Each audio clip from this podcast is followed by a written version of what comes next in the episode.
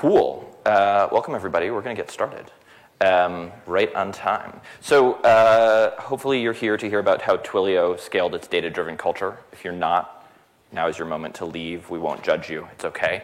Um, my name is Daniel Mintz. I'm the uh, Chief Data Evangelist for Looker. Um, I'm going to do a quick introduction, and then I'm going to hand it over to Dhara and Rahul, who, are, who you really are here to hear from. Um, and they're going to tell you all about what they've done in deep detail that I know AWS reInvent folks love.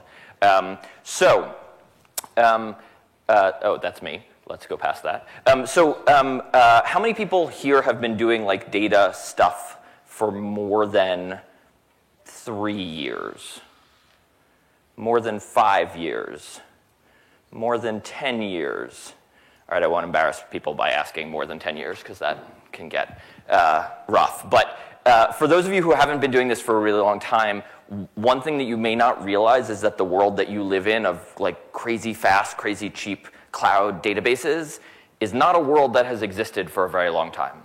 Uh, it's a pretty new world. Uh, until pretty recently, um, databases were very slow. They were very expensive. They were very heavy. They had to like come in on an 18 wheeler into your data center.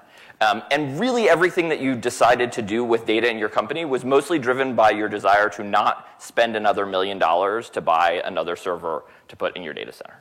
Um, that is not the world we live in anymore, right?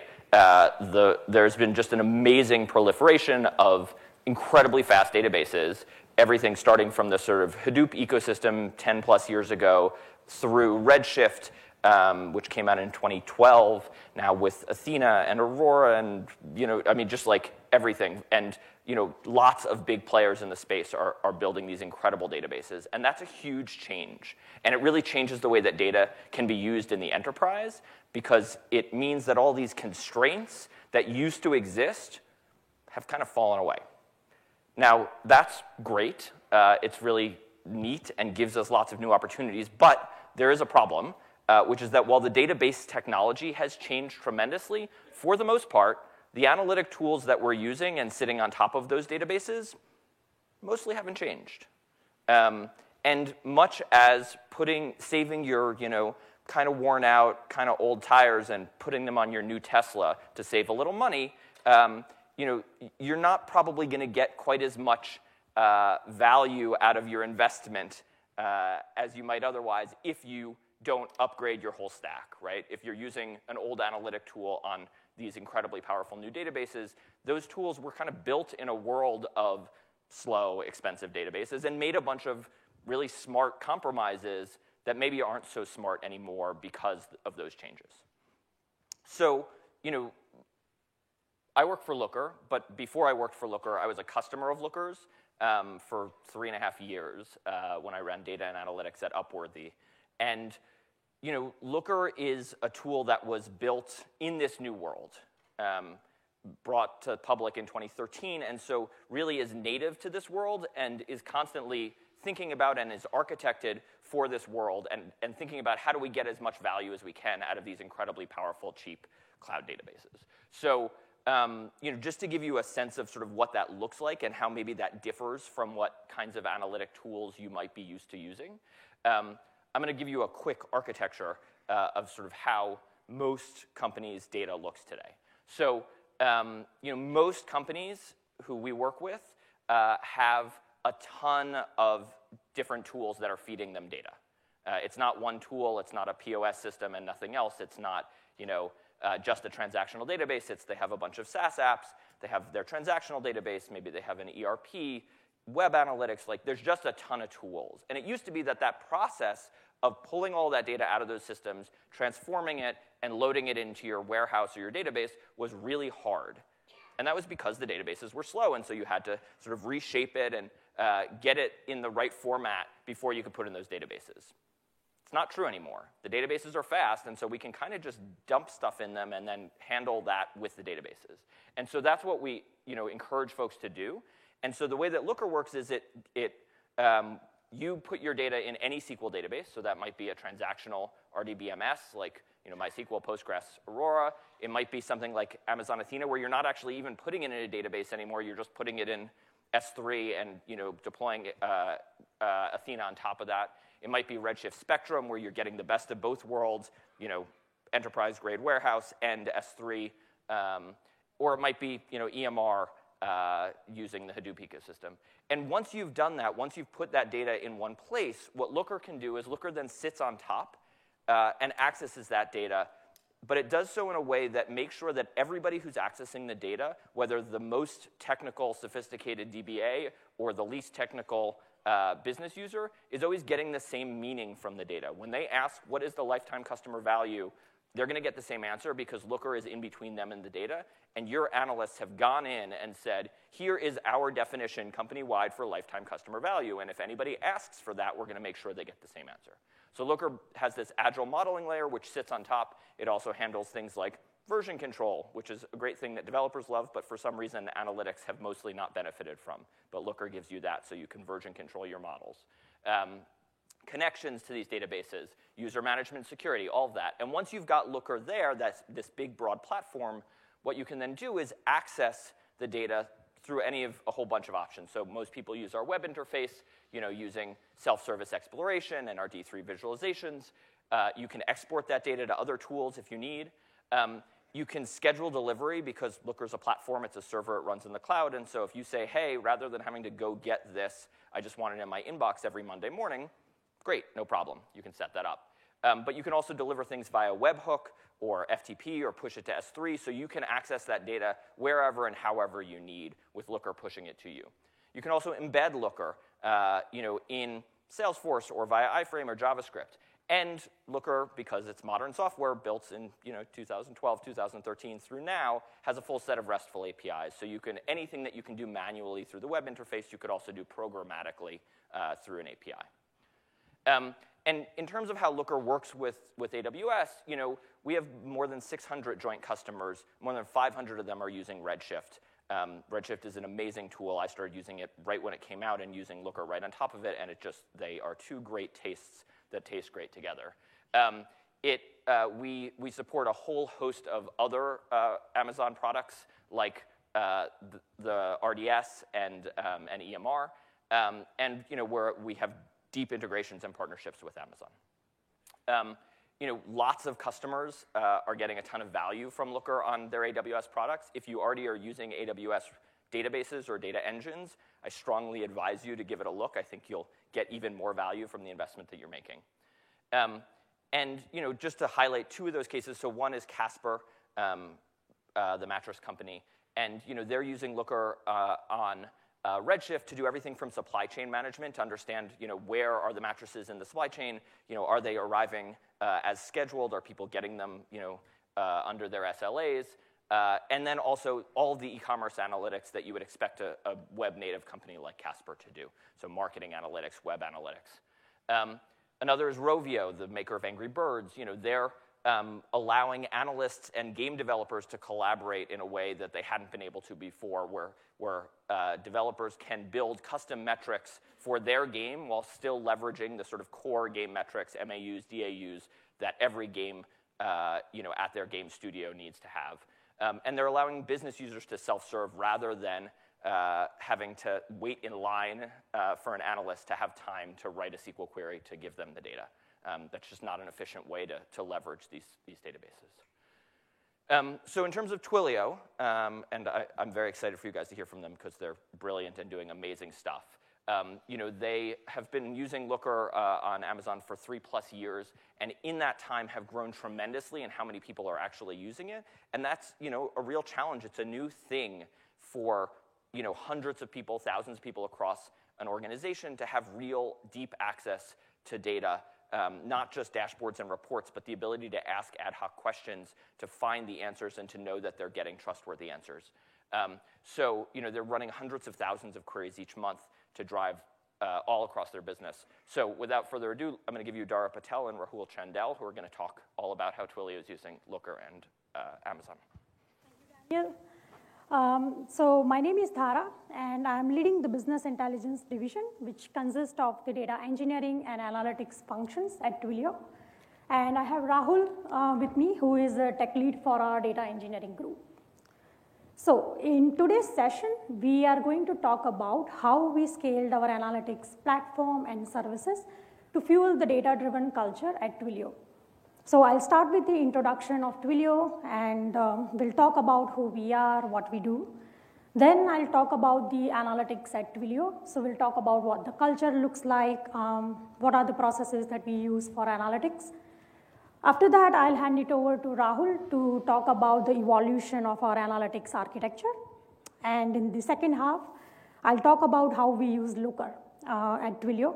And then I'll give you some tips and tricks to handle the performance at scale, uh, specifically for two of the main systems that we use for analytics.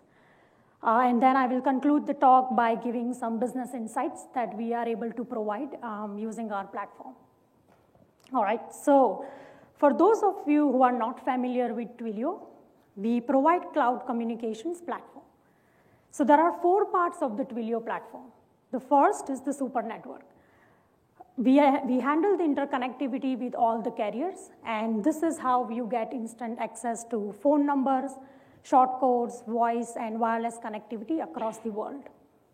The second is the programmable communications cloud, which consists of the communications APIs like SMS, voice, video, chat, etc.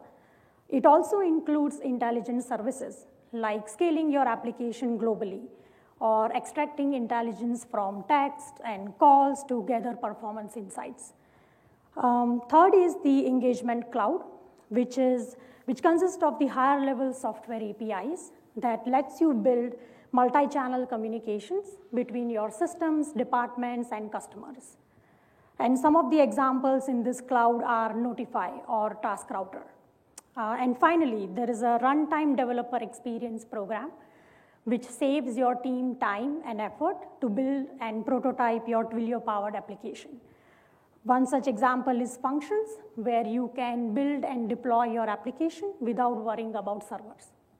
So now we know a little bit about Twilio. Let me give you some stats.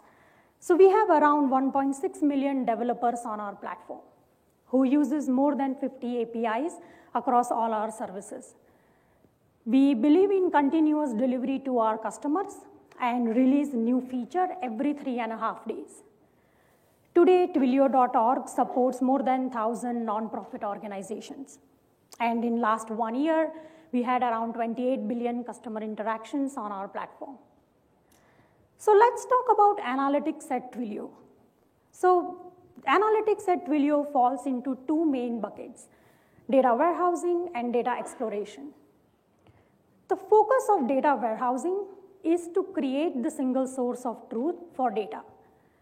So it allows us to create consistent and, and uh, correct use of data across Twilio.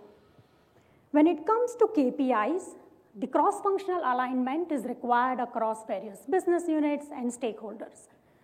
So at Twilio, it is supported by the Data Governance Initiative. So they help us standardize the definitions and create govern key metrics. One important aspect of data warehousing is the integration of various data points so that we can drive deeper insights. On the other hand, data exploration is all about finding the unknown. It allows users to explore who, what, when, and why about our customers and products.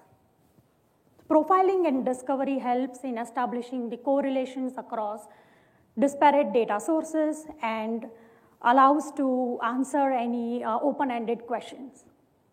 It also allows users to create trends and uh, behavioral patterns using historical data. As I mentioned earlier, we release new feature every three and a half days. So rapid dataset prototyping is key for us to quickly build and measure our hypothesis. Self-service is a key aspect of our analytics culture. We truly believe in empowering our users to ask and answer their questions with data. At the same time, we enables them to share their insights with their team, department, or even with an organization using amazing tools like Looker. So, so next, let's talk about how do we prepare the data that enables Twilions make data-driven decisions. So at a very high level, there are five main steps involved in any analytics process. So the first step for us is to gather the data.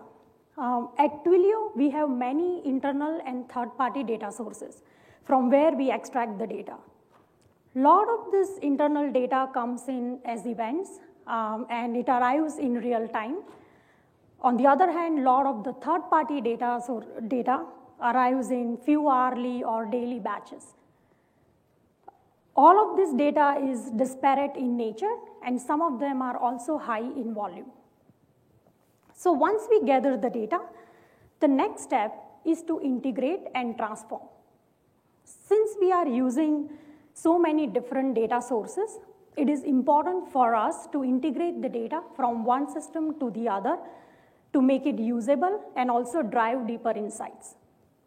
Transformations are also required to generate aggregations or derive calculated values as per the business need. So once the data is transformed, the next step is to make it available in the queryable systems. Now at Twilio, we host data in two different environments. One is our data lake environment, which supports the data exploration type activities.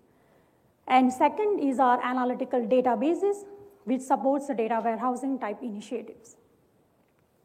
Once the data is loaded, the appropriate access controls are applied so that users can self-serve their data needs.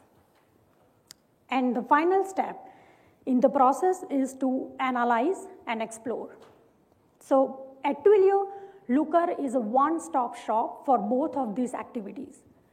So users can build their models or run one-time SQL queries to, to perform their exploration activities.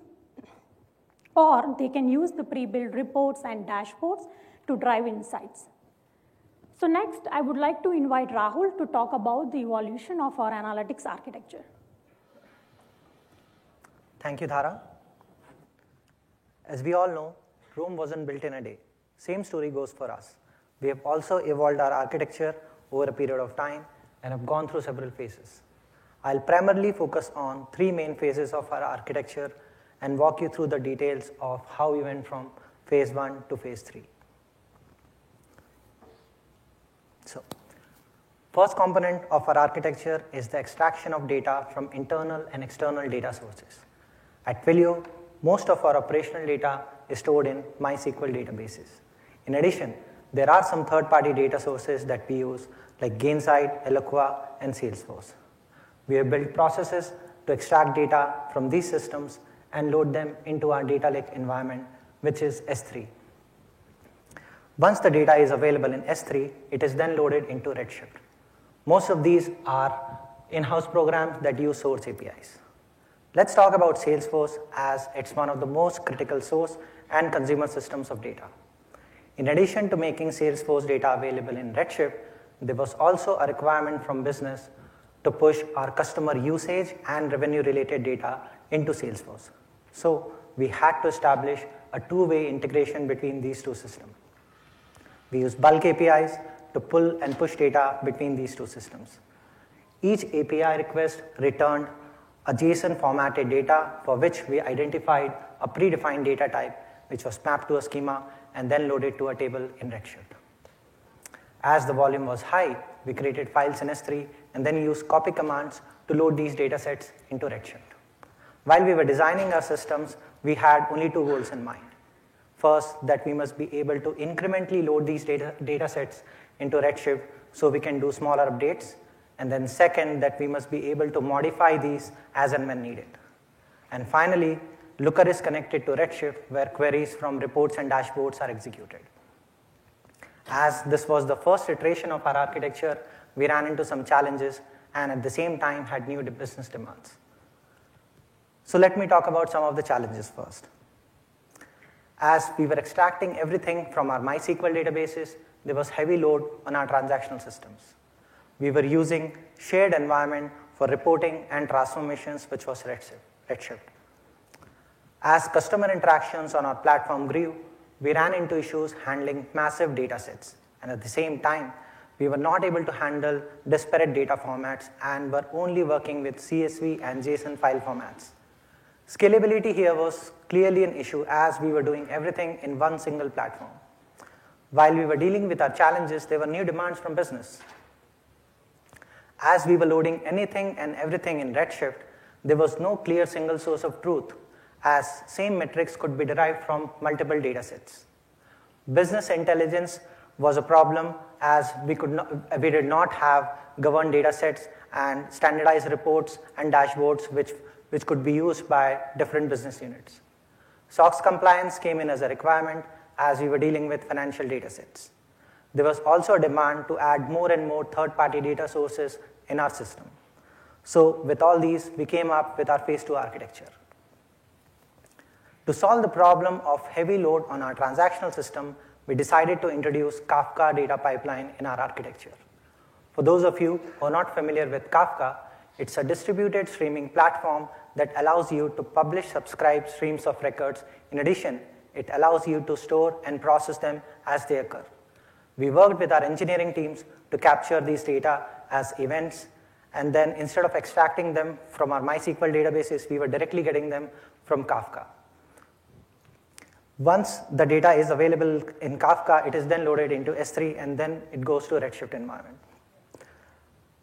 As of now, we have more than 60 to 70% of our events coming from Kafka.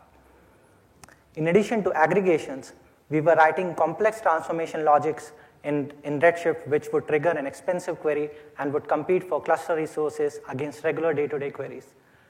And then we realized that we needed a, a scalable environment which could do our transformations in a much better manner.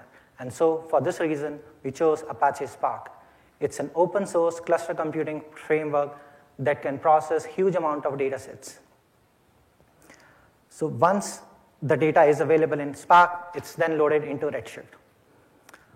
As of now, we have more than 80% of our transformations running in Spark. It also provided us with pre-built libraries that we use to connect to disparate data formats and that resolved our problem of handling only CSV and JSONs.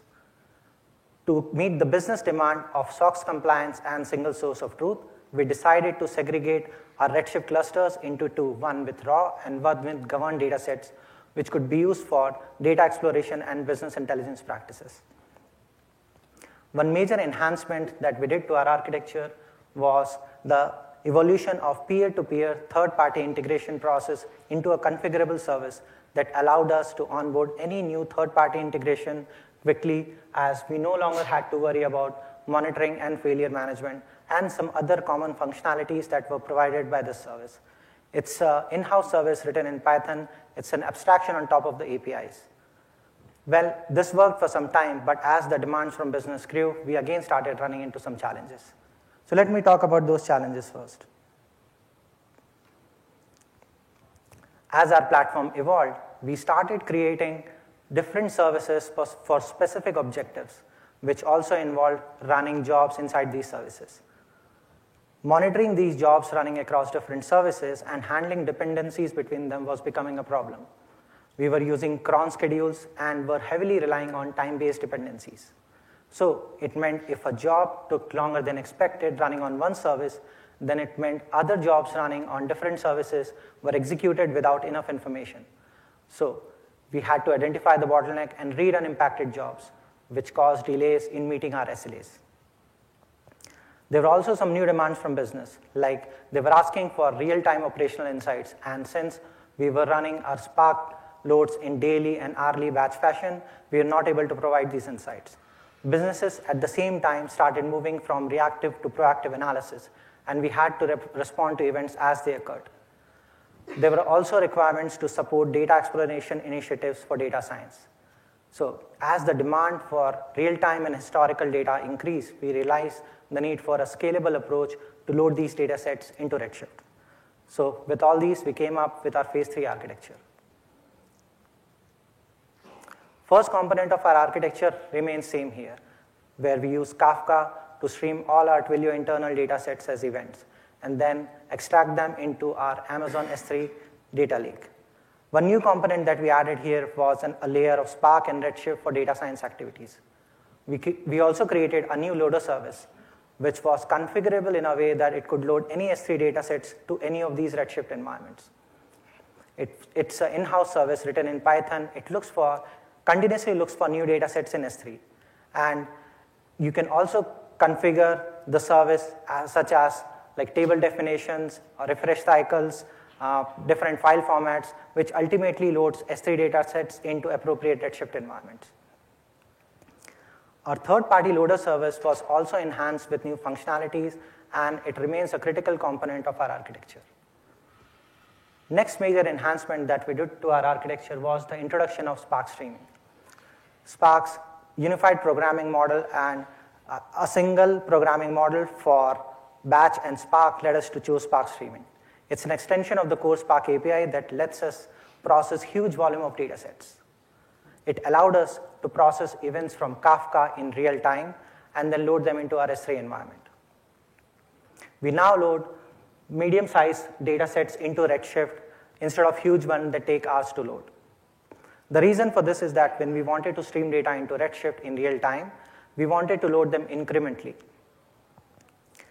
To solve our problem of different jobs running across multiple services, we decided to introduce a workflow management platform.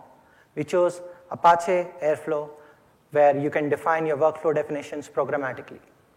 Since we have multiple services running in our platform, we chose a distributed architecture where each service was augmented with an Airflow worker.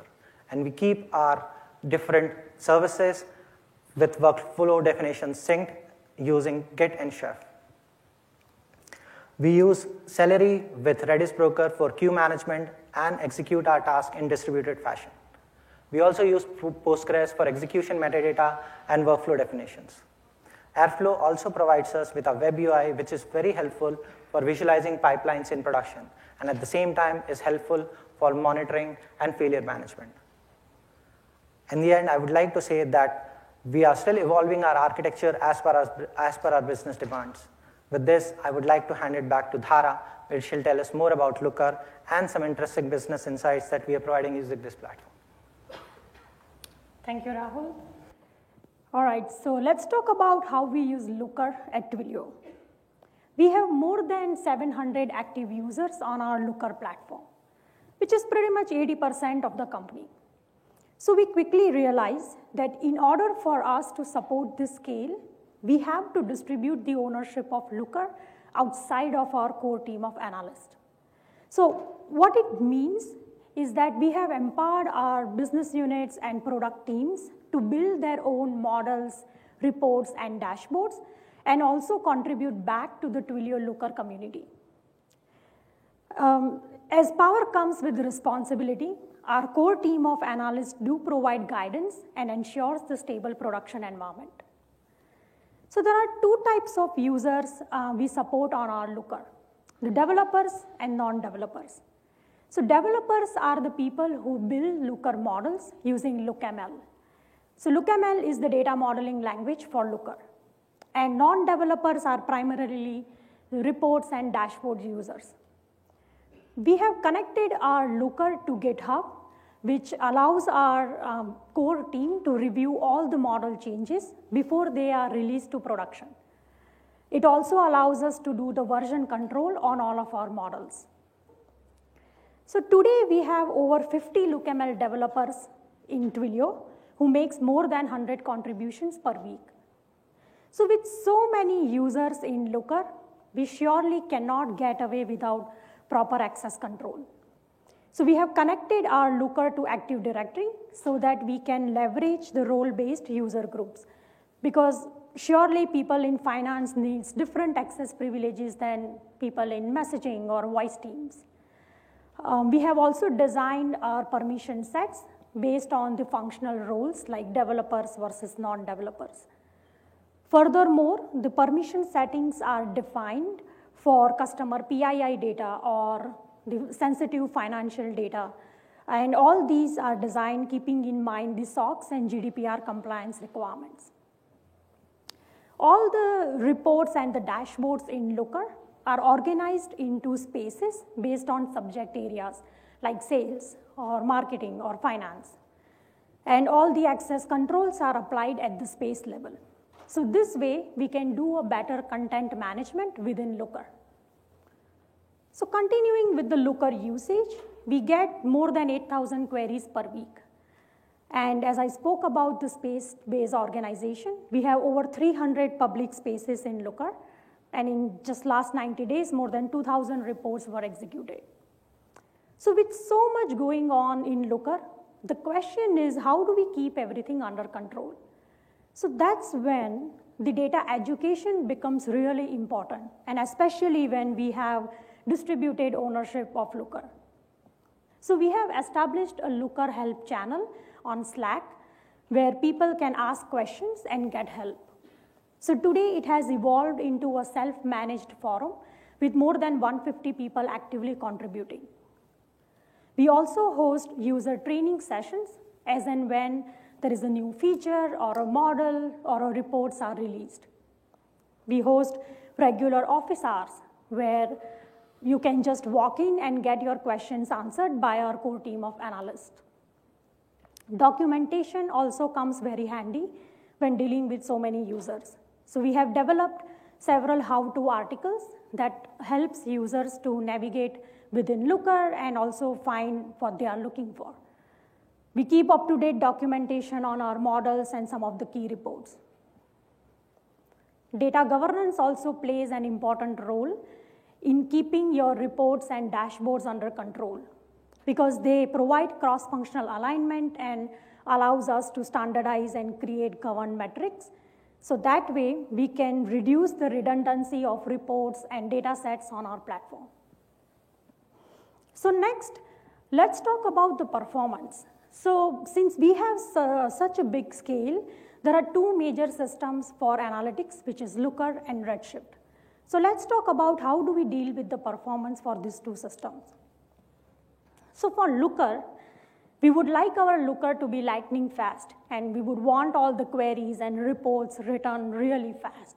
Well, it doesn't happen on its own, and you do have to take some actions or take, uh, uh, take some actions to basically get the desired performance. So here are few things uh, that we do in Looker. So the first is we use persistent derived tables. So the derived tables are essentially the physical copies of the pre-calculated data sets in Redshift.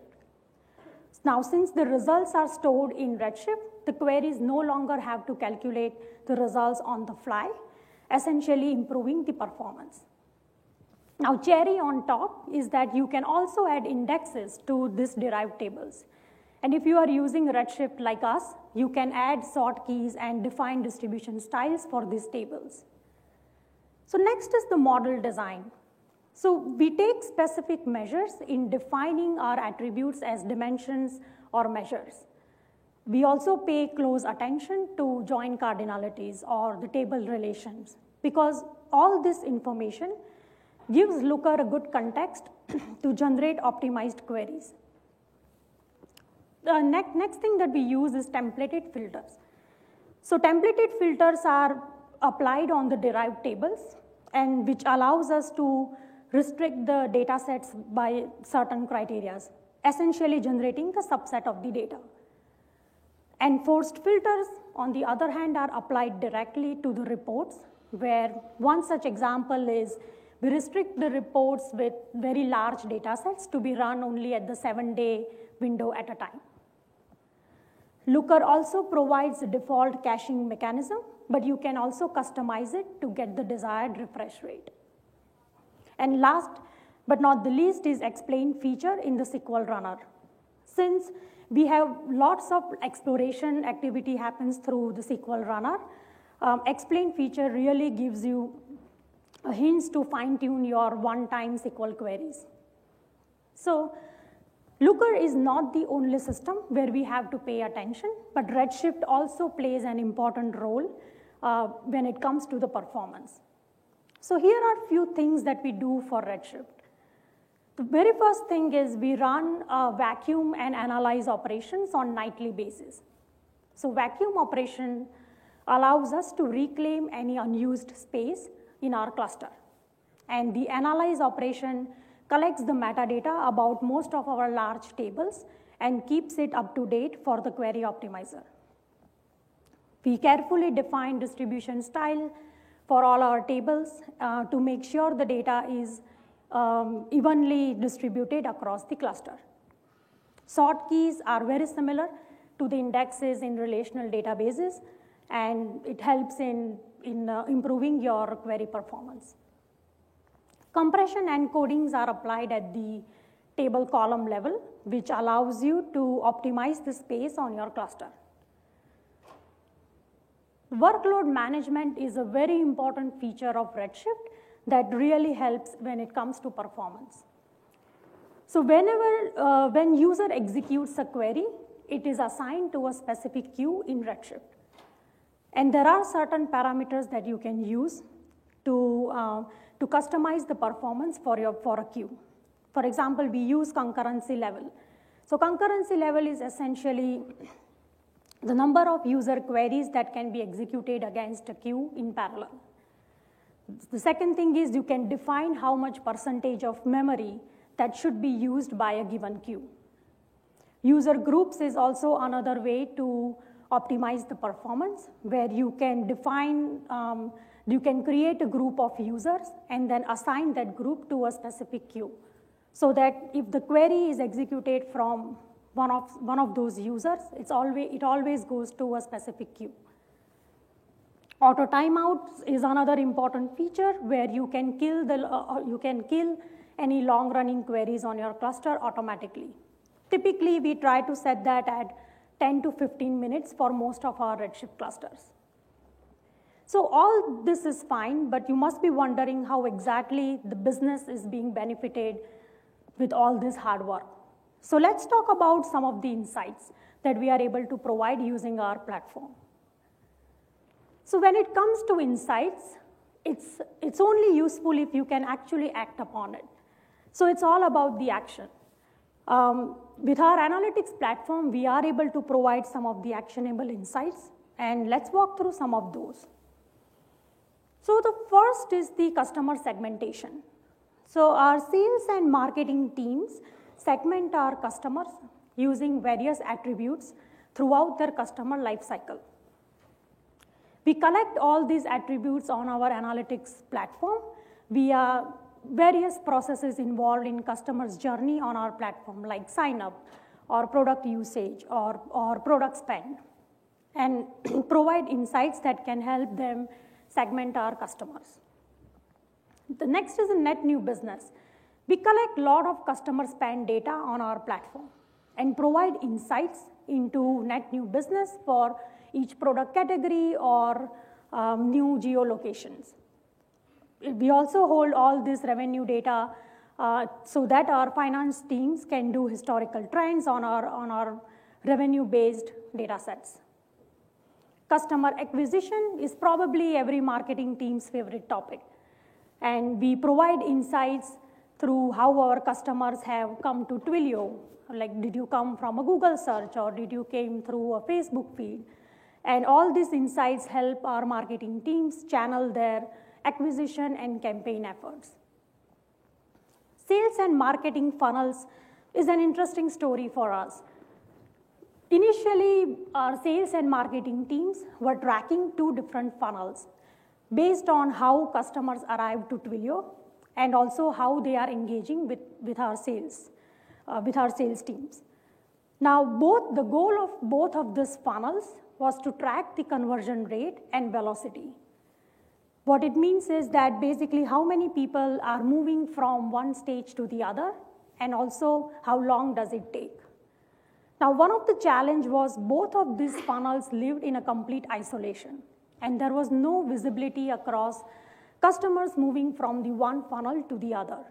So that's where our analytics platform solved the problem by identifying the customers across these funnels and essentially generating a unified funnel that can be used by both the teams. Customer lifetime value is another important metric driven by insights, which helps us determine how much we can afford to uh, acquire or retain our customer. And any analytics system cannot live without its financial metrics. So as ours, We also provide variety of revenue metrics on our platform and provides insights into a financial health of our company. So next, let's just talk about some customer-centric metrics. At Twilio, one of our core values is to wear customers' shoes. Now, we can only do that if we know our customers. So as an analytics team, we provide insights into various customer touch points that can help us better understand our customers. So let's walk through some of these touch points. The first is the sign up. So this is the first time when we become aware of our customer, and we provide insights into their website behavior, like first visited page or last visited page, um, which can help our, our teams uh, better understand our customers so that we can gear you towards right products. Once customer starts generating revenue on our platform, we track various spend thresholds. Now, movements across these spend thresholds allows us to understand our customer spending behavior. Similar to the revenue, we track various product interactions as a, as, a, as a variety of usage milestones on our platform. Same thing here that movements across these milestones helps us take proactive actions for our customers. For instance, if there is a sudden increase in a product usage, that might indicate that our customers are launching a new application or they are running a seasonal campaign and where we can help you scale your application. And on the other hand, if there is a sudden drop uh, in customer uh, in product usage, that might mean that you, you are facing a product issue or some quality issue where we can help you troubleshoot and fix that. So next is engagement. Um, as earlier I spoke about the runtime developer experience program, it focuses on providing a seamless experience on our platform. From sign up to launch, the insights that we provide that helps Twilio provide proactive support and training for our customers. And last is the churn. I think churn is one area where insights can really help you retain your customers. We track churn using a lot of spend data. We also use that data in conjunction with the support tickets and the usage data to drive further insights into churn. So these are all the customer touch points where we provide insights uh, and that, that help us understand our customers better. So in the end, I would like to say that analytics is truly a journey. We have traveled miles, but we still have a long way to go, and we are continuously evolving our architecture and our services to fuel the data-driven culture at Twilio. So with that, I'll hand it back to Daniel. Thank you, guys. Mm-hmm. Um, that I, I, love that presentation. Um, as somebody who's gone through what they have gone through uh, myself, they talk about it as if it's no big deal, but it's really hard to do what they're doing, and particularly at the scale that they're doing it. And you know, I think the one of the key things to note is, uh, and one of the great things about the joint presentation is that there are huge technical challenges, and there are also huge person challenges, right? Business challenges and, and um, you know, training and documentation and all of those things. And without both of those pieces, there's no way that you can scale an analytics culture um, the way that they are because the technology has to be responsive enough that people, when they go to ask a question, they can get an answer in a reasonable amount of time. But you also need to empower people to make sure that they're asking the right questions, that they know where to ask the questions, um, that people who are you know, deeply knowledgeable about a particular analytics area can contribute that expertise back to the, the sort of from that spoke back to the core hub. Because if they don't do that you're really missing out right? You know the, the knowledge that a finance person is going to have about the numbers that drive their everyday business experience are very different than the, the level of expertise that you know the analytics team is going to have right those finance folks have a gut feel a tactile feel for what those numbers should look like and when they're wrong that an analytics team that's responsible for data across the organization is never going to have and so involving those folks uh, in, the, in the process in a real substantive way makes all the difference in the business value that you're actually deriving from the data that you're collecting. Um, so I just want to hit on a couple uh, more things uh, that you might not know about, um, uh, and then we'll open it up for, for any questions, um, which I'm sure will be for Rahul and Dhara. which is fine by me. So um, one cool thing uh, about AWS is just the sort of openness of the platform and the fact that they let you do everything and will give you data about what is happening. Um, one of the things that can be tricky is actually making sense of that data. Uh, I speak from experience. Um, and so, you know, one of the things that we've, we've thought about a lot at Looker, because we're huge users of AWS, is we're, we have access to all this data. Um, how can we actually get more business value from it? And one of the ways that we've done that is by building what are called Looker blocks for this AWS data. And what Looker blocks are is they're pre-built analytic solutions um, that you can deploy on your Looker instance to get value much more quickly from the data that you're collecting. And you know, because LookML, the modeling language that sort of sits at the heart of Looker, is just code, we can give you that code for free. Uh, it's not a black box. You can see exactly what it's doing. And because everybody's needs are slightly different, you can then go in and customize it. So you, know, you don't have to start from scratch. You don't have to start from zero. You can start from 90% of the way there, but then you can customize that last 10% to meet your exact needs. So the, what we've done, the sort of key ones that we've, we've identified as, as our own internal needs and so have, have put out uh, on, in the Looker blocks directory, one is for Redshift optimi- optimization. You know, Dhara talked about the explain statements. Um, how many people have ever looked at an explain statement from Redshift? Yes, no? Uh, wow, only a couple of people have had this very terrifying experience. The rest of you are very lucky not to have had to do that. But um, the, so Redshift gives you enormous amounts of information about where data lives and which, which nodes it's being shuttled from and where the, the you know, fanning out is happening and all of that. But it is not necessarily the easiest to make sense of. Um, so one of our great analysts said, well, I can write some LookML that knows how to make sense of that, right?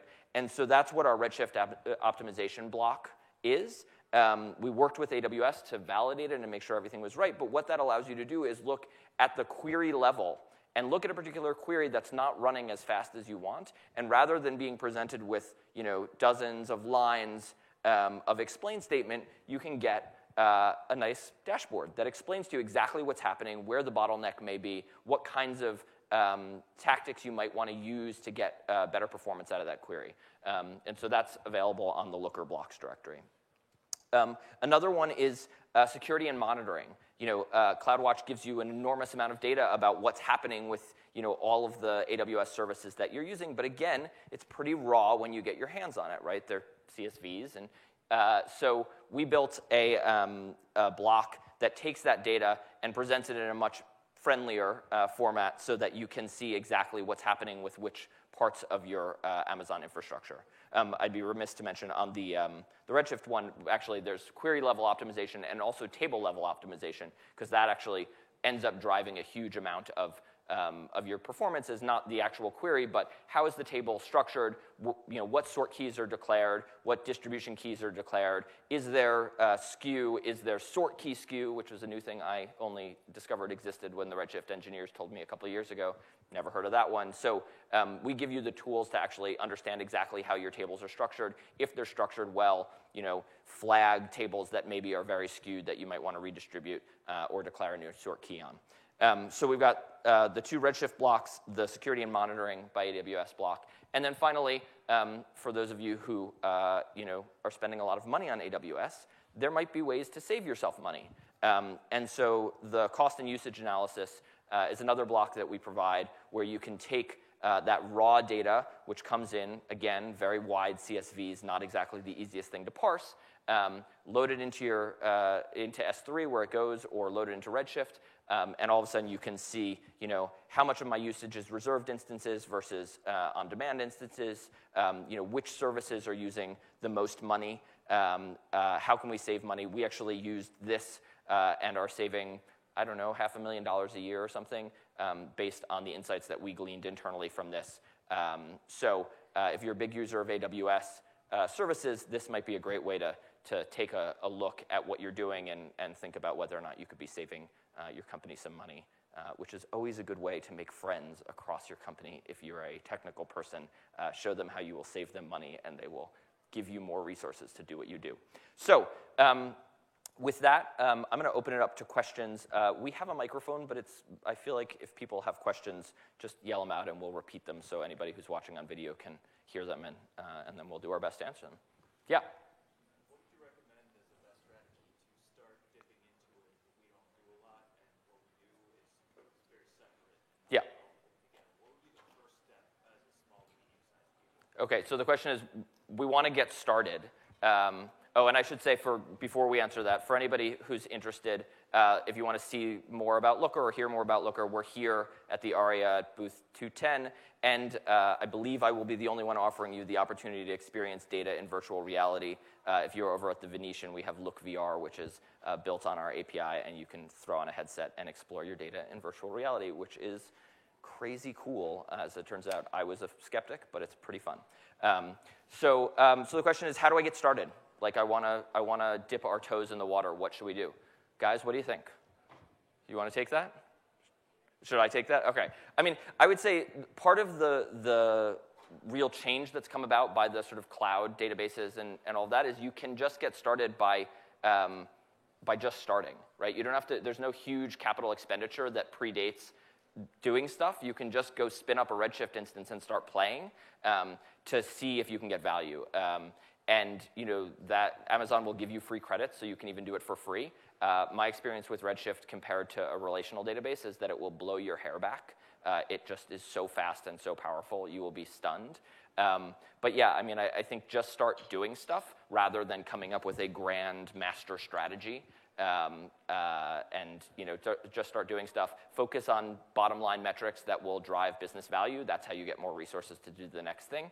Um, and don't, you know, as, as, they said, Rome wasn't built in a day. It's a journey. Just start doing, uh, and you'll learn far more than you could learn, you know, through six months of, of intense planning. Cool. Yeah.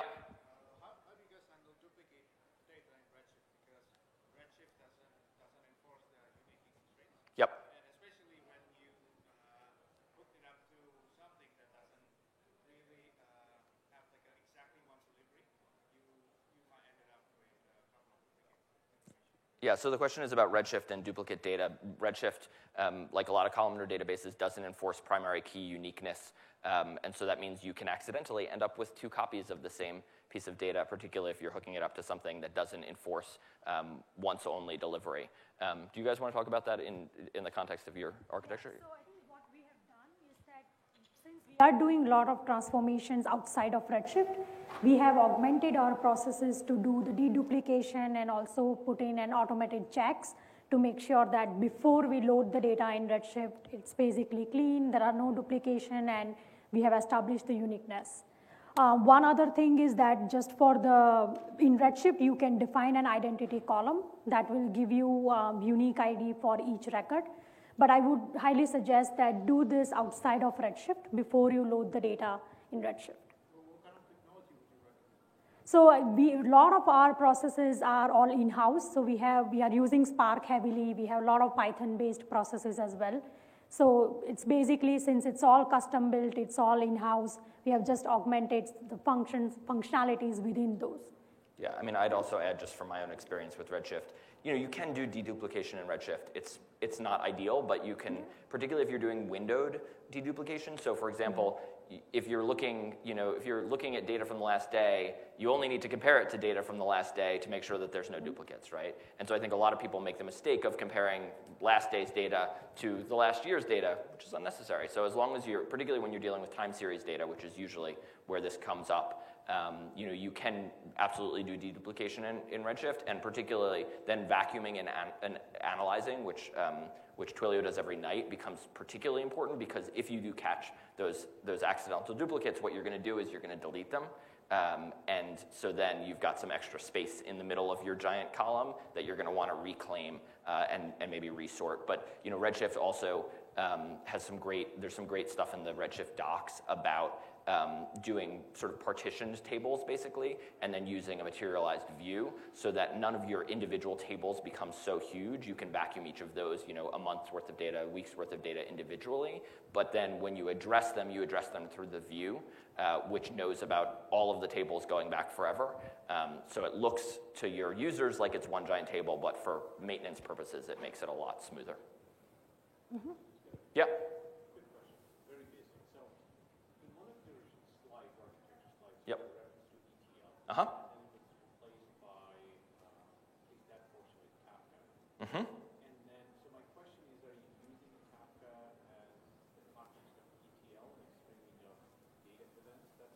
The second is, Wait, let's let the, let's let Rahul answer that. Okay, so the question is, are you Yeah. using Kafka as part of your sort of ETL pipeline?